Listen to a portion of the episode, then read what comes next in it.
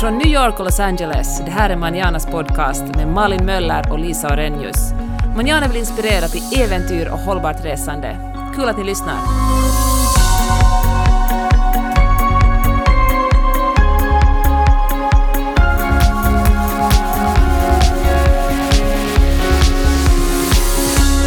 Jag har ju Instagram. Jag vet, det har ju du med. Det har, det har ju de flesta. Jag sitter och, och scrollar igenom hela det här och bara all, allas bilder på när de badar och äter och träffar någon halvkändis och träffar någon kompis och bara Har folk så här tråkigt? Jaha, jag trodde de flesta tycker väl att de alla verkar ha det så jäkla gött och härligt och sätter, tycker att de själva har det tråkigt. Men du tycker att det verkar, du tycker det känns trist det där med badandet och maten? Jag tycker liksom så här, om, om, om det är så som man tänker så, för det, det så hör jag hela tiden att alla bara, men det är inte som på Instagram, man framställer det så mycket bättre på Instagram. Om det här är vad folk, hur folk framställer sina liv som bäst, nej då tycker jag inte det känns som folk har så kul. Tycker du det? Vad tänker... Eh, ja, jag tycker att folk verkar ha det härligt, men jag, jag slås mer och mer om också att det är så otroligt likt. Jag känner det mer... Jag reflekterar över min egen bekantskapskrets, att det är så mycket klippor och eh, eh, kräftor och eh, vad fan, ja, olika eh, segelbåtar och sånt. Att jag, jag, måste ha, jag måste utvidga min, mina vänner på Instagram känner jag. För alla, ja, vi, vi alla, inklusive jag, gör samma saker. Mm. Men vad, det, vad, skulle du vilja, vad, vad, skulle du tycka var kul? När skulle du känna att gud vad folk har kul? Vad skulle det vara för typ av bilder? Jag, skulle nog tycka att det var, alltså för att jag, jag tycker också man, man gör en viss typ av grej hela tiden. Men det är, kanske det, det är kanske därför jag känner så, att det är så mycket samma. För det är inte det att jag känner att folk är olyckliga eller... Men jag, jag tycker bara så här, jaha. Eh, och då kan jag känna så här, man gör samma sak väldigt mycket. Till slut, du, du vet ju bara man är bortrest hur man längtar efter att laga köttbullar hemma, att det blir för mycket liksom restaurang. Och, där, och när ens Instagramflöde blir liksom restaurang, restaurang, restaurang och sallad. Ständig semester. Ja, ja men jag då känns det tråkigt. Eh, ja. Plus att jag, jag, tycker att det finns, ett, det finns ett inslag eller en, vad ska man säga, en parameter i instagrammandet, vilket är att stunden som man har förstörs ju ofta av att liksom, man tar fram en kamera och, och jag kanske läser in det. Jag kanske tänker så här, Jaha, men ja, där sitter ni två på en romantisk grej, men då tar du fram kameran och, och ska bjuda in hela världen och då helt plötsligt så känner jag så här, då har ni nog inte så mysigt. Förstår du vad jag menar? Ja, jag förstår vad du menar. För min, jag undrar om, jag vet inte om vi har pratat om det här förut, men i samband med tror jag att jag har fyllt 40 så har ju verkligen en dödsångest smugit sig på mig genom att jag känner att jag har inget emot att vara 40 I och med att du ska dö snart. I, ja, i och med att jag ska fan inte långt kvar. Nej. Nej men alltså, och, det, och just för att koppla det till Instagram då, jag satt faktiskt och kollade på, jag bläddrade tillbaka på mina gamla kort, jag tror det var något av barnen som satt och vi tittade tillsammans. Och då kände jag också hur det bara upprepar sig ju. Mm. Att, varje, att man gör samma saker och det är jättehärligt och, och toppen.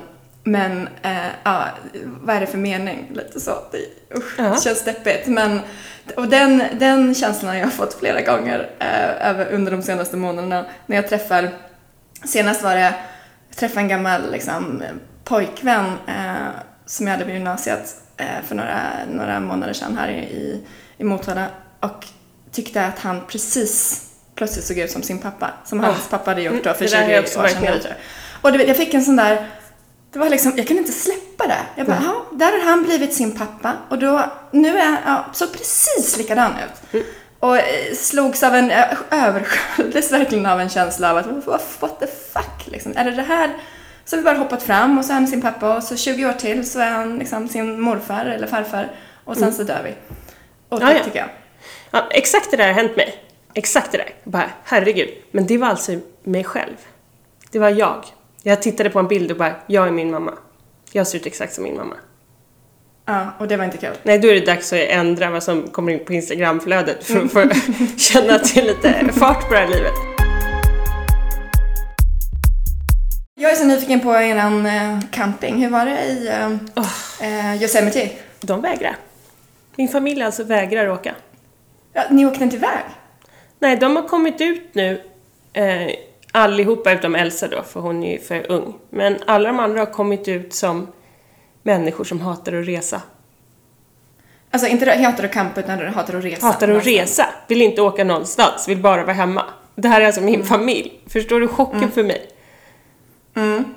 Det, jag förstår chocken för dig, men jag kan verkligen, jag, jag så där är nog mina barn också när jag tänker efter lite. De vill ju sällan åka iväg. Ja, fast är din man De bara så? gör det. Nej. Nej. Nej, han vill alltid åka iväg. Ja, nej, Emil vill alltid. inte åka någonstans. Aha. Uh, han, jag, jag, tror i och för sig, jag ska försvara honom lite för han, låter, han låter ju tråkig nu. Uh, men jag tror, jag, han reser ju väldigt mycket. Som, som jag var såhär, jag stod... Jag, alltså, ni, du vet när man... Han gillar inte, du menar han reser i jobbet? Ja, han reser ju ja. liksom jämt. Men, men som, ja. jag, du vet när man, man ofta, jag, jag kan känna såhär, när jag går in i en argumentation, då brukar åtminstone jag inledningsvis tro på mig själv och tycka att så här, min, min argumentation är ganska stark och det, jag, jag har rätt. Men när vi stod här och pratade i då, häromdagen när jag skulle ha iväg oss och campa och sa så här, men vi måste göra någonting. Vi måste komma iväg och se någonting. Ja, då säger, då säger han så här, men åka någonstans någon gång, jag, den här sommaren, och då, då börjar han i juni, har, han var då i Shanghai, det kan ju inte jag räkna in i mina underbara upplevelser, men han var i Shanghai och sen har vi tillsammans varit i Danmark, i Stockholm, i eh, Toscana, i Rom och i Stockholm igen. Ja, Skåne. Och då, och tillbaka i LA. Och då säger han så här, jag tycker, jag tycker vi har rest. Det här är senaste sex veckorna. Och du vet när man känner lite så här, åh fan, jag har liksom inte 100% rätt den här gången. Förstår du vad jag menar? Vad förvånad du. Ja, men att, att, jag, att ja. det, är inte så att vi måste iväg någonstans för att faktiskt se någonting den här gången. Plus att han bara, mm. du ska ju till Nashville nästa vecka och sen ska vi till Catalina. Kan du inte bara vara nöjd här en vecka? Mm. Och det kände du att du kunde? Men det, då finns det, för mig finns det stor skillnad. Jag kan alltså vara världens lugnaste människa och ta det så lugnt om, om det är planerat. Förstår du vad jag menar? Jag, jag kan inte bara så här, vi kanske kommer åka någonstans, men dagarna bara går och alla bara går runt här hemma. Nej, då, då blir jag stressad och tycker så här, nu får vi åka. Men om man har planerat att man säger så här, den här veckan, då ska vi bara vara hemma. Vi ska ta det så lugnt. Ja, då gör jag det. Då kan jag vara jättelugn. Och det är det jag är nu. Alltså så lugnt.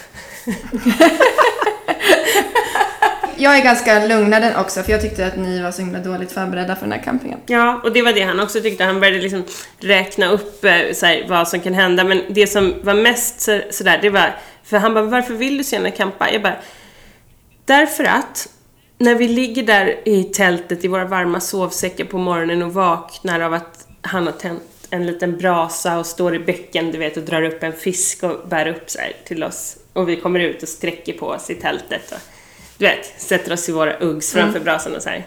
Då, då kommer vi som familj Instagramma. Då kommer vi instagramma, verkligen.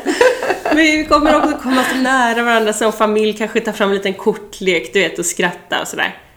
Men, ja. men du, du, vet, han bara, han, han bara tittar på mig som helt tom i ansiktet. Han bara, jag orkar ja. inte Malin. Vi kommer sitta på en parkering med 250 andra amerikaner Eh, och jag, jag, orkar inte åka, du vet, sex timmar norrut för att jaga nej, din jag, vision. Jag, eh, jag är med Emil här. Eh, det skulle inte... Camp i augusti, värsta sommar och holiday-månaden i USA. Yosemite, ni hade inte bokat någonting. Ni hade, har ingen koll. Eh, det hade inte alls blivit någon liten mysig bäck. Man får inte ens... Ni skulle inte ha fisketillstånd, ni skulle inte få göra upp eld, ni skulle...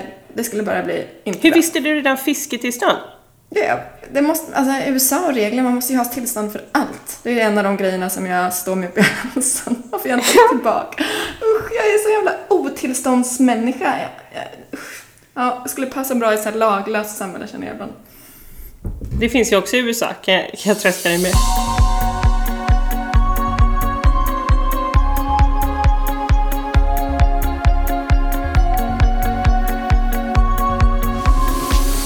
Men i huvudtaget så tycker jag att det är lite intressant det där just med så här, ska man planera eller inte planera? För jag, jag är ju mycket för att inte planera semester. Jag tycker det är tråkigt, jag vill hellre bara åka iväg.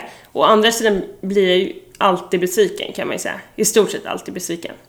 Blir du besviken eh. även när du inte har planerat, när det blir eller är det mest när du har planerat för då hinner du liksom tänka in hur det där ska vara runt lägerelden och fisken och så? Nej, det är ju när jag inte planerar. För, för det, som, det som är min... När jag sätter mig där i bilen, då är jag alltid riktigt glad. Och jag säger gud vad mysigt. Och då, på något sätt, jag, jag börjat inse så här, men då är vi ju på väg mot min vision som jag har av, av det vi ska göra. Jag är ju inte på väg mot något så här verkligt ställe. Särskilt i USA har jag blivit besviken för att, du vet de här tråkiga roadsides, motels överallt. Alltså många hotell i USA är ju otroligt tråkiga. Alltså jag har suttit ledsen på så många sådana och bara, det blev inte alls så som jag hade trott och hoppats. Eh, Men reser du, för jag ville prata lite om det här varför man ska, varför, varför reser man liksom idag? Eh, vad, vad, känner, reser du för att du vill uppnå, ha några liksom, visioner, liksom för att uppnå visioner eller något idealbild av hur semestrandet och familjelivet kan vara? Eller varför reser du? Ja, alltså det är så svårt det där tycker jag för att um, jag, jag reser dels tror jag bara på någon typ av reflex. Att jag, att jag är såhär, ha, eh, då var det långhelg eller då var det lov, då ska man resa någonstans. Alltså en del av det är bara reflex. Sen en annan del är man, liksom just att jag tycker att man, man, när man åker ifrån alla vardagsbestyr och allt det som folk Alltså här hemma så går vi omkring allihopa med vår eget lilla nystan av grejer, även barnen. De har ju såhär, ah, ringa den och fixa det och göra någon läxa och sina rum. Och när, man, när man åker iväg så lämnar man ju alla de där nystanen hemma och så är det helt plötsligt bara, bara vi då. Och, då. och det tycker jag alltid har varit så himla härligt. Och sen så tror jag att jag vill, jag, jag, är någon, jag tror att jag är nyfiken. Jag, jag vill liksom se, jag vill inte att det ska finnas ett helt underbart eh, vattenfall i Colorado fast liksom, det är inget, det är inget som jag har med att göra. Utan då vill, då vill jag åka dit. Då vill jag tälta där. Mm. Fiska. Mm. Instagramma. Mm. Ja. Du då? Ja, men, ja, varför reser jag? Jag reser, jag, det känns som jag alltid håller på att planera någon resa och jag, jag kan bara eka vad du sa också det där. Jag tycker att det är, familjen får man ofta, får vi ofta en, det kan bli en härlig grej när man kommer ut utanför sitt, alla håller på med sina grejer och sina rutiner och, och kommer iväg. Men jag har också insett att de bästa semestrarna vi har haft är när vi är lite på resande fot i semestern. Så när vi gjorde, så när vi gör roadtrips, det är bland det bästa vi kan göra. Ehm, alla kommer, och alla kommer in i någon liksom härlig, det händer saker hela tiden, vi är borta, vi är hem, ja, hemifrån, vi kan göra olika grejer, det blir inte vad alla vill hela tiden men det är liksom, vi, vi rör på oss och det händer grejer. Jag, det passar inte oss, och, tror jag, så bra att åka till ett ställe och, och bara vara där. Vi hittar inte riktigt det lugnet som jag tror att vi här, skulle vilja ha.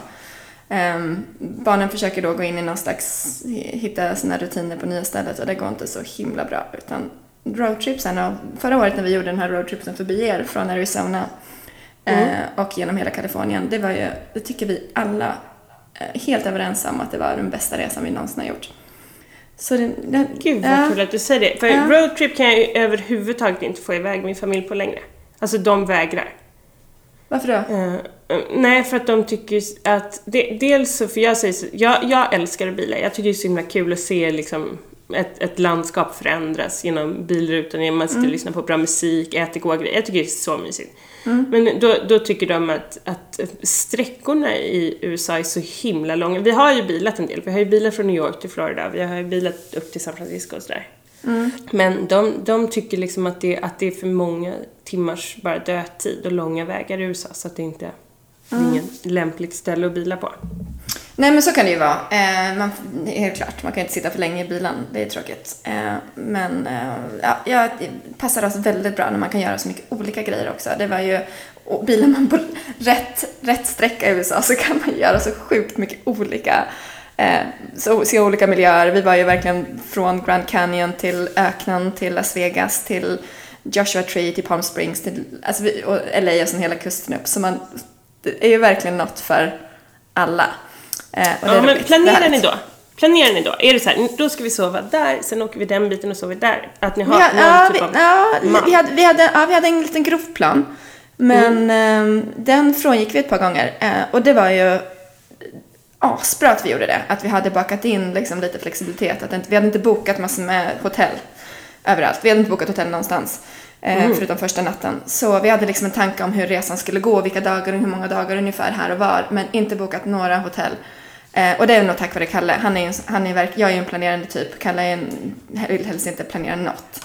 Eh, så där hade vi mötts i någon slags eh, kompromiss. Och det blev urbra. För jag hade lite koll, vi hade lite koll på var vi ville resa. Jag tycker att planerandet i mig, varför jag gillar planerandet är för att jag börjar verkligen, ah, jag läser på, jag tänker ut, jag tittar ut, allt från liksom eh, små kaféer att gå på till eh, aktiviteter att göra och sådär. Så jag börjar ju resa redan i huvudet när jag börjar planera. Men jag kan ju också, man kan ju reglera det lite för mycket. Eh, så det var en urbra kompromiss. Så att, till exempel hade vi inte planerat in eh, Joshua Tree National Park eh, och inte Palm Springs. Eh, utan det hade vi liksom bara en, insåg att vi hade en två dagar över innan vi skulle förbi LA och det blev min bästa, bästa stoppet på hela resan. Bättre än LA? Älskar, efter LA, älskar Joshua Tree. Uh, National Park verkligen. Så det var urhärligt. Så, så roadtrips, mer, mer av det för oss tror jag. Uh, så, mm. ja, och någon slags mellanting mellan planera och inte planera. Och nu också när barnen blir större så känns det också viktigare att de ändå får hänga med på så besluten om när vi, man reser och hur vi reser och så. För annars blir det mm. ju bara astråkigt. Liksom. Annars sitter de ju bara och småsurar och man blir förbannad på dem. Och, ja, det är inte kul heller. Nej. Um, mm. Men sen är det ju en, en fråga som jag tycker vi vi lever lite med för att vi, vi får den ofta och vi läser och hör olika aspekter på det. är ju så här, ska man egentligen resa i överhuvudtaget i, i en sån här värld? Ja, och, och miljöaspekterna av det också får vi väl, har vi också ställt oss själva eh, frågan och får den frågan ofta. Eh, ni, ni stå, står för något slags hållbart resande och att det ska vara miljövänligt och hela balletten men då ska, bäst är väl att inte resa överhuvudtaget. Eh, mm. Eh, och det är en fair point. Eh, om man bara ser miljömässigt så är det klart det är bättre att inte sätta sig på ett plan. Eh, helt klart. Men eh, våra svar rungar ju verkligen ett jäkla... Man ska, ska man, man ska absolut inte skita i att resa. Eh, utan gjort på rätt sätt och med lite mer omtanke så är resor i sig något otroligt positivt. Och jag kan verkligen känna att så här, dagens värld som är alltså, urotäck faktiskt och med all främlingsfientlighet och, och eh, man inte förstår varandra, vissa kulturer och religioner och sådär så mer än någonsin behöver vi resa. Eh, men resa smart och rätt och inte eh, resa och försöka träffa människor, prata med människor, se hur, var man kommer ifrån och hur man gör på olika sätt. Eh, urviktigt. Jag tror att vi måste resa, vi ska resa mer om, om vi reser på rätt sätt. Det tror jag verkligen är eh, nyckeln till att vi fattar också att vi, världen är inte så jäkla stor. Vi kan liksom inte sitta, om man inte reser så, så är det så lätt att man målar upp fel bilder. Man gör ju det, liksom, garanterat. Fel bilder av andra länder och andra människor. Eh, mm. Och världen är inte så jäkla stor. Det låter klyschigt nu, men vi delar ju på den tillsammans och vi alla liksom along for the ride. Um, mm. Och jag tror inte man fattar det riktigt förrän man verkligen försöker se sig om ordentligt och, och, och inte bara försöka läsa sig till kunskap utan också se och resa. Men när du säger reser, eh, reser på rätt sätt, om man, om man nu sitter hemma och känner så här, men jag vill resa på rätt sätt, var, var ska, man ens, var, var, ska man ens börja? Och tänka att nu ska jag resa på rätt sätt? Ja, är, det, är det vad man väljer resmål? Börjar ja, man där? Man, man, kan väl, man, kan väl, man kan fråga sig tre frågor, hur, var och varför? Att man, när man ska resa. Hur, eh, liksom, eller först, liksom, var väljer man att resa? Fundera på vilken destination man vill, kanske nyfiken på, eh, vad det är för typ av ställe och vad det är, om det är ett, liksom, ett svårare ställe, liksom, eller ett fattigt land, eller ett land i konflikt, eller ett, ett korrumperat land eller något sånt, liksom lite mer tveksam, tveksam regim. Var, var man reser, eller fundera på var man reser, eh, hur man då väljer att resa dit och varför man reser. Är man nyfiken? Vill man lära sig något? Vad vill man ha ut av resan?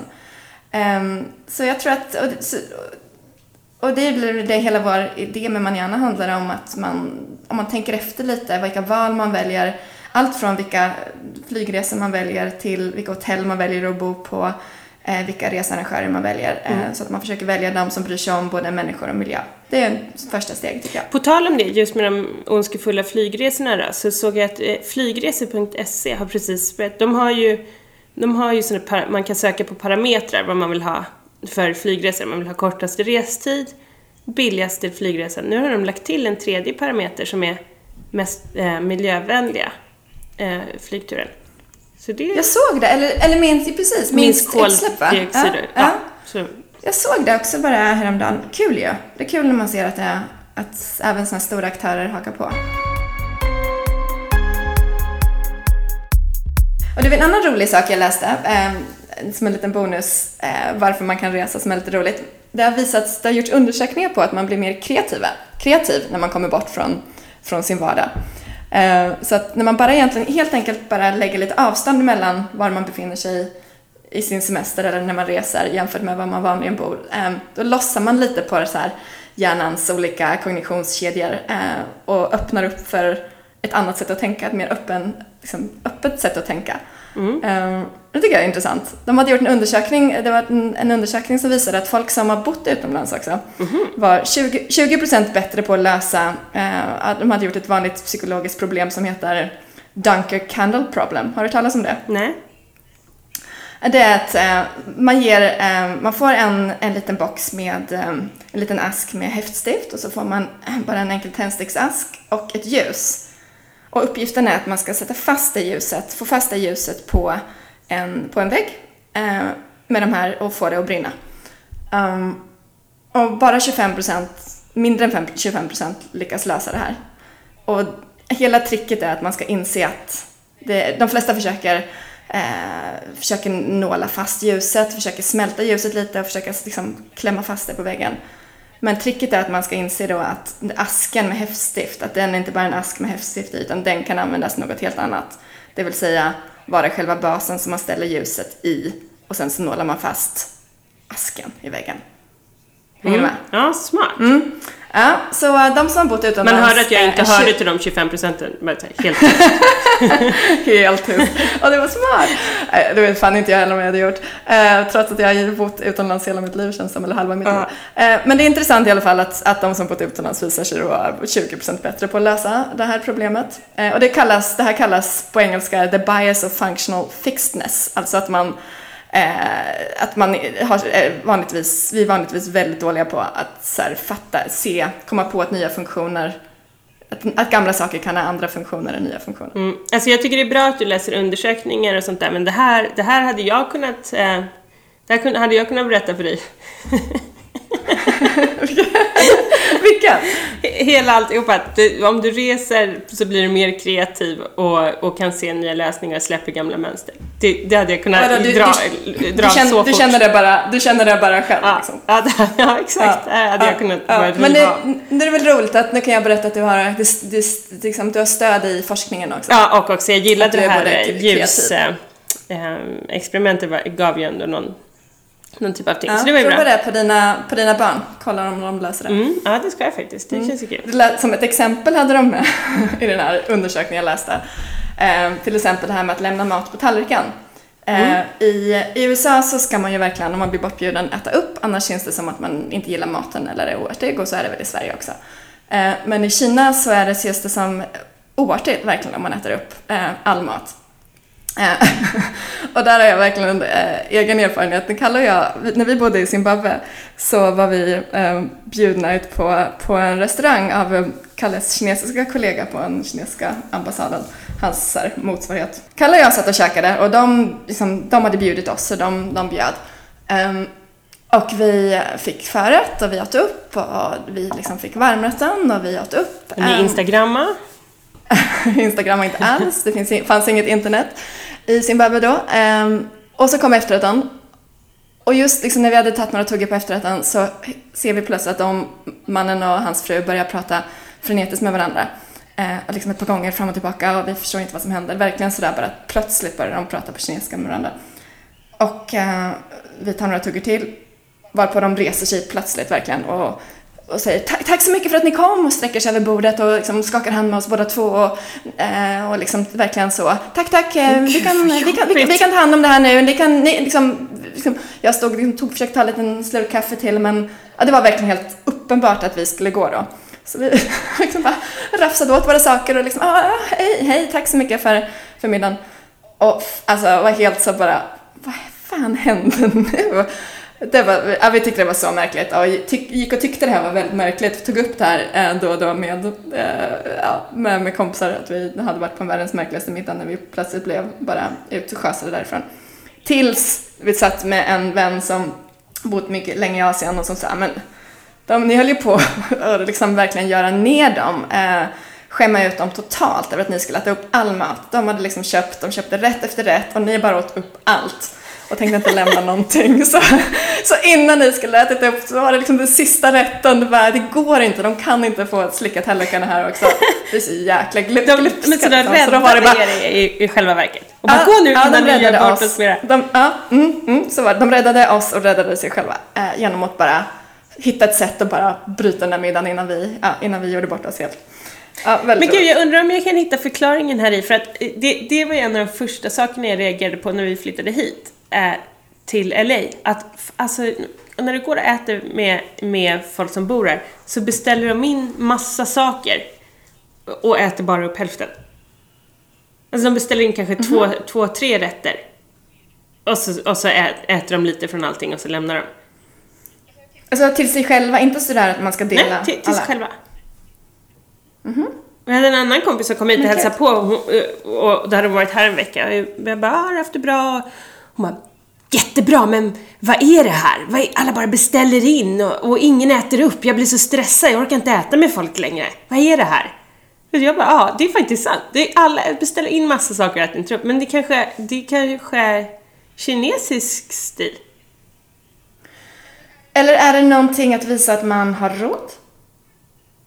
Ja, jag vet inte. Det, alltså det, och också lite roligt, det, det är främst svenskar som gör det här. Jag har främst sett svenskar Aha. i LA göra det. Okej. Okay. Och det är ju en, Intressant. en särskild det grupp. En särskild subgrupp.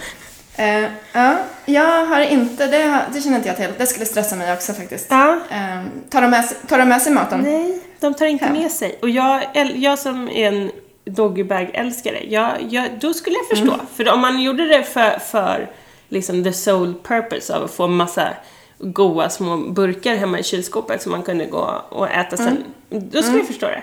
Men nej, de lämnar bara och går hem. Går på Soul Cycle.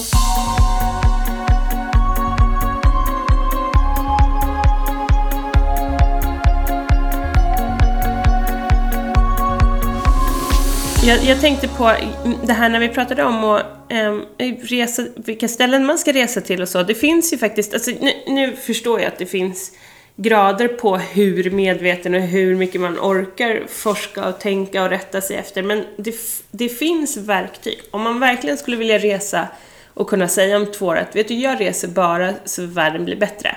Då finns det ju verktyg som andra har byggt upp som man kan använda sig av. Bland annat, eh, du känner ju till Ethical eh, Traveler som är startat av en brittisk journalist och som, som bara, det är, det är en non-profit organisation som bara ägnar sig eh, åt att, att göra turism mm, bättre för världen.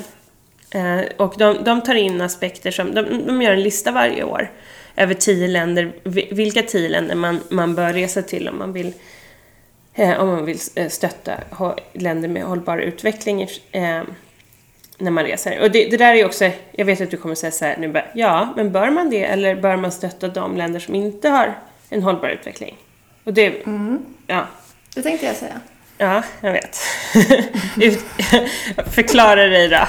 Nej men, nej men både och tycker jag. Eh, jag tycker att det är bra att uppmärksamma, jag tycker att det är skitbra att Ethical Traveler uppmärksammar dem liksom, eh, och gör en grej av att det här är världens tio mest etiska resmål. Och det har ju varit, de har ju fått en enorm genomslagskraft. Jag tror jag såg det var nästan varenda svensk tidning hade liksom plockat upp när de kom, kom ut. Jag tror det var i vintras någon gång med sin Ja, och verkligen och varje amerikansk tidning ju. Mm, verkligen. Det här är då de etiska, mest etiska resmålen och väl de här och sådär. Så jag tycker det är skitbra och de gör det rätt grundligt. De, de lägger ihop en massa olika index och mycket, mycket olika rapporter och sådär. Ja, jag, jag, kan väl säga kort, det de, det de tar hänsyn till är ju då promotion of human rights, preservation of the environment and supporting social welfare. All while creating a lively community-based tourism industry. Så det, det, de, det låter ju som att de jobbar på manana i stort sett. Ja, nej men det är skitbra. Och de gör ju inte det själva utan de tittar då på olika från till exempel FNs eh, eh, liksom Human Development Report, de tittar tror jag på Freedom House, eh, de tittar på massor med olika grejer. Så, bara, men, så jag, jag, tycker att det är en bra grej och det blir en sak för länder som de får sån, sån genomslagskraft också och bra att man uppmärksammar det för det är good for, good for them, liksom, de här länderna. Så det tycker jag är bra. Jag tycker att man kan verkligen resa till dem. Men jag tycker, jag tycker inte att man ska känna, jag är emot att man att man, kan, att man inte ska resa till resmål som man tycker är tveksamma eller har regimer som, ligger, eh, som är korrupta eller något annat. Eh, jag tror nej, att för att göra en poäng, för att säga så här, nej Ja, för att göra en poäng och för att tycka att nej, jag ska minsann inte stödja en resa till Zimbabwe eller vad det nu kan vara där man tycker att eh, landet är ja, tveksamt eller just regimen är dålig. Mm. Eh, ofta upplever jag då, eftersom jag har bott i Zimbabwe en massa år, så är det en otrolig eh, skev bild som porträtteras i media av landet. Det mm. finns den otroligt, bilden är så otroligt mycket mer mångfacetterad och, och svårare än vad, vad, som, vad som framkommer i media. Och framförallt, det finns en massa underbara människor, massor med underbara eh, hotell, massor med underbara liksom, ställen att besöka, massor med människor som liksom, vill ha fler turister och, och håller, lever på turism och resenärer.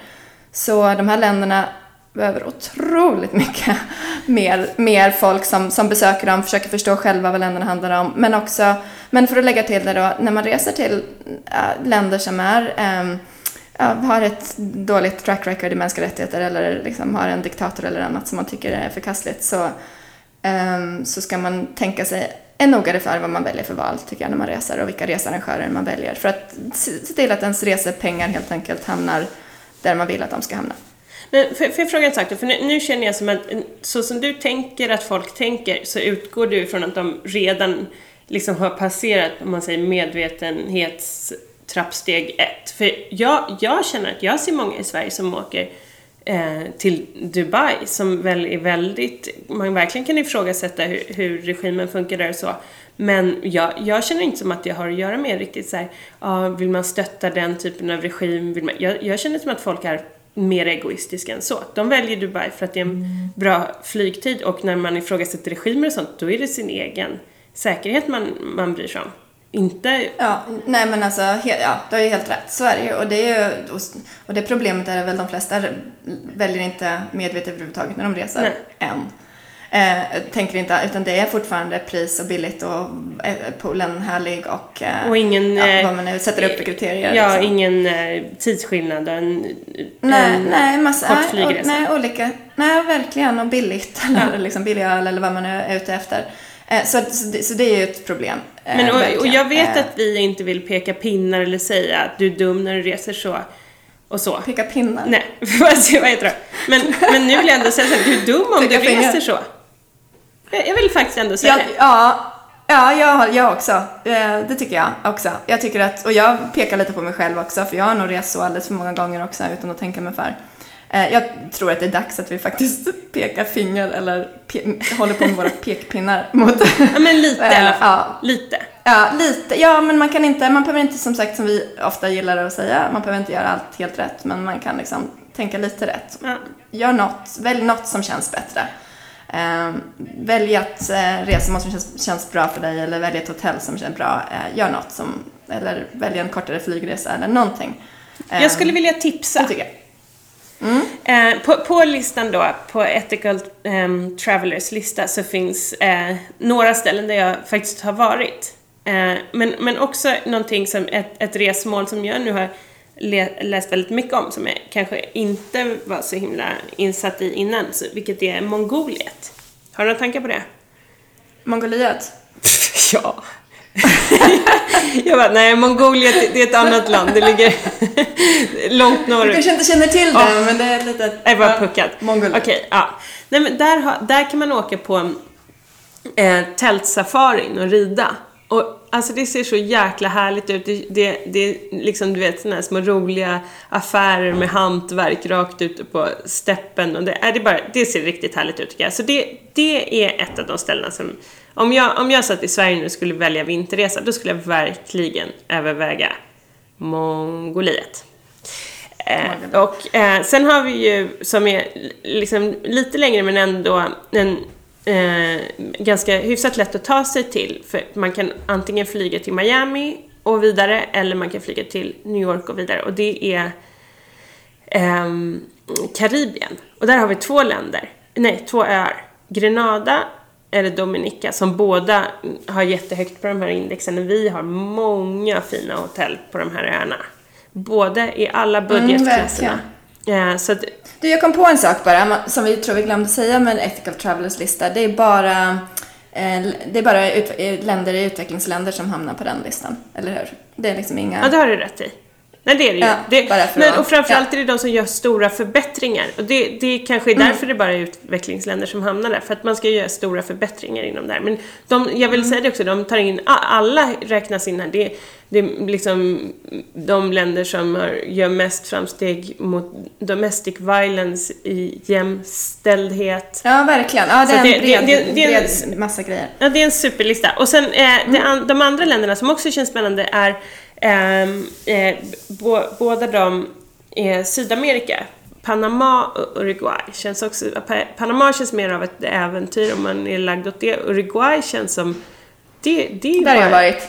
Ja, berätta du då. Det är ju nästan bättre än du som... Ja, jag har bara varit där i och för sig på, på, på jobb eh, Mm. och bara ett par dagar. Men jag tyckte det var underbart. Det, det är lite som Argentinas lilla, lilla syster. Eh, eh, otroligt skön stämning, väldigt trevliga uruguayaner, eller vad man säger. Eh, Ja. vackra stränder, skön, skön stämning. Jag gillar det i Uruguay, jag skulle gärna åka tillbaka dit. Jag har också, nu vet inte om det stämmer, men hört att det finns inga farliga djur eller spindlar där. Ingen aning. Eh, plus, Inga, alltså svårt, svårt, jag, jag, jag, det tror jag inte på. Inga farliga djur eller spindlar. Inga. De liksom, Ja, det finns spindlar, går men de är snälla. Mm, okej. Eh, men, och och att, att deras eh, president eh, är en socialist som vägrade flytta in i presidentpalatset utan han bodde kvar med sin fru hemma i deras gamla hus. Har du hört talas om den här nya trenden eller fenomenet att man gör, om man reser med småbarn på flyg, att man eh, ger små goodiebags, små liksom, påsar med godsaker till sina eh. Vadå, som du packar ihop själv? Som du står Ja, och ja. roddar ihop liksom innan du ska... Mm, precis, så inte bara så måste man packa ihop allt man behöver till, sitt, till sina små barn, utan man också packar ihop små, små påsar som har lite godis, kanske ett par öronproppar, eh, och ett litet kort då som säger någonting om att Ja, hej, eh, jag heter Lucy och jag, det här är min första flygtur, jag fyller snart ett och så förlåt om jag låter Nej. lite och skriker lite och så. Och så ger man dem till sina medresenärer, eller liksom sådana som sitter nära, eh, som en liten, eh, ja, en liten så bara, ursäkta om det blir liv, livat här, jag är ledsen att du sitter bredvid mig.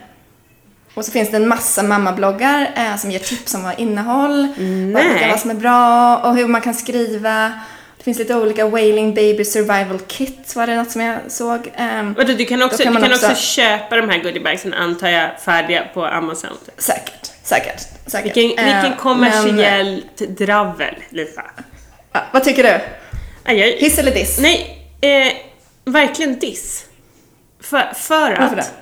Ja, men, så dels tycker jag att man, man borde få en goodiebag om man, om man flyger med barn. Eh, dels Mm. så tycker jag att man lägger sig någon... Jag vet inte, det, det, det är ju... Alltså, att man, att man på något sätt uppmärksammar att det ska bli en konflikt här som inte ens, som inte ens finns. Barn är ju också... Ja, fast liksom, man kan ju också se det som att man kör konflikthantering innan det ens är en konflikt. För det blir ju fasen i ofta sura miner eh, av passagerare som när man åker med småbarn. Som man försöker ignorera och man bara svettas och man blir stressad över att man, man vet att folk små tittar och tycker det är jobbigt. Som, det är lite som att man, jag kan se fördelar med det här, att man, som att man verkligen bygger upp socialt kapital liksom i förväg. Lite som att när man kommer, de här, men som här, de som går med, de som alltid har med sig eh, så här, brownies eller kakor till, till jobben och bjuder folk och eller liksom, tack för det. Det är ju i, kanske inte för att de gillar att baka utan för att man Jo. bygger upp det här sociala kapitalet och när man sen så går lite tidigare eller dumpar jobb på någon då ah, det är lite mer okej för att hon har, Lisa har ju alltid med sig kakor till alla. Nej, det är för att de gillar att baka. Och den som liksom, den som alltid så här städar mikron på, eh, på jobbet, man, om han är liksom luktar lite svett så kan man ursäkta det för att han ändå städar ju alltid, torkar av mikron som ingen annan Okej, jag är för. Är du för nu? Ja, men då vill jag utöka. Till, då vill jag till exempel utöka till han, nu, nu när jag, jag flög hem själv från ehm, Stockholm ju och tillbaka hit för två veckor sedan. Och jag hade liksom, jag vet jag hade en grej på datorn som jag skulle läsa, så här, en jobbgrej. Jag hade tre eller fyra härliga tidningar eller såna här, du vet, magasin. Jag hade, du vet, li- lite peppad ju för en, en lång flygning själv. Ja. Det är ja. inte så tråkigt. Det, Nej. Och Härligt. så sätter jag mig. Jag har också vissa saker, jag har till exempel Rio med mig som inte är vår hund. Det är inte 100% avslappnat, men ändå. Jag, jag känner ändå så här, det här är en lyxig, härlig flygresa. Sätter mig, tar upp mina tidningar. Då kommer han, eh, min eh, stolsgranne och sätter sig också. Jättetrevlig, amerikan, vill prata hela tiden, vill tipsa mig om saker nu när jag flyttat till USA. Alltså han har sån dålig andedräkt Lisa. Så att, eh, du vet, inte bara så här när han vänder sig om mot mig och pratar, utan det är hela våran lilla tvåa där, där vi sitter, liksom, alltså luktar gammal, jag vet inte. Och jag, jag fick panik, du vet, jag, jag, jag bad dem dra på eh, fläktarna, och, för jag var 11 timmar så här, jag kommer liksom kräkas. Han borde haft med sig en goodiebag då, om, om småbarn ska ha det. Ja, han, det borde han.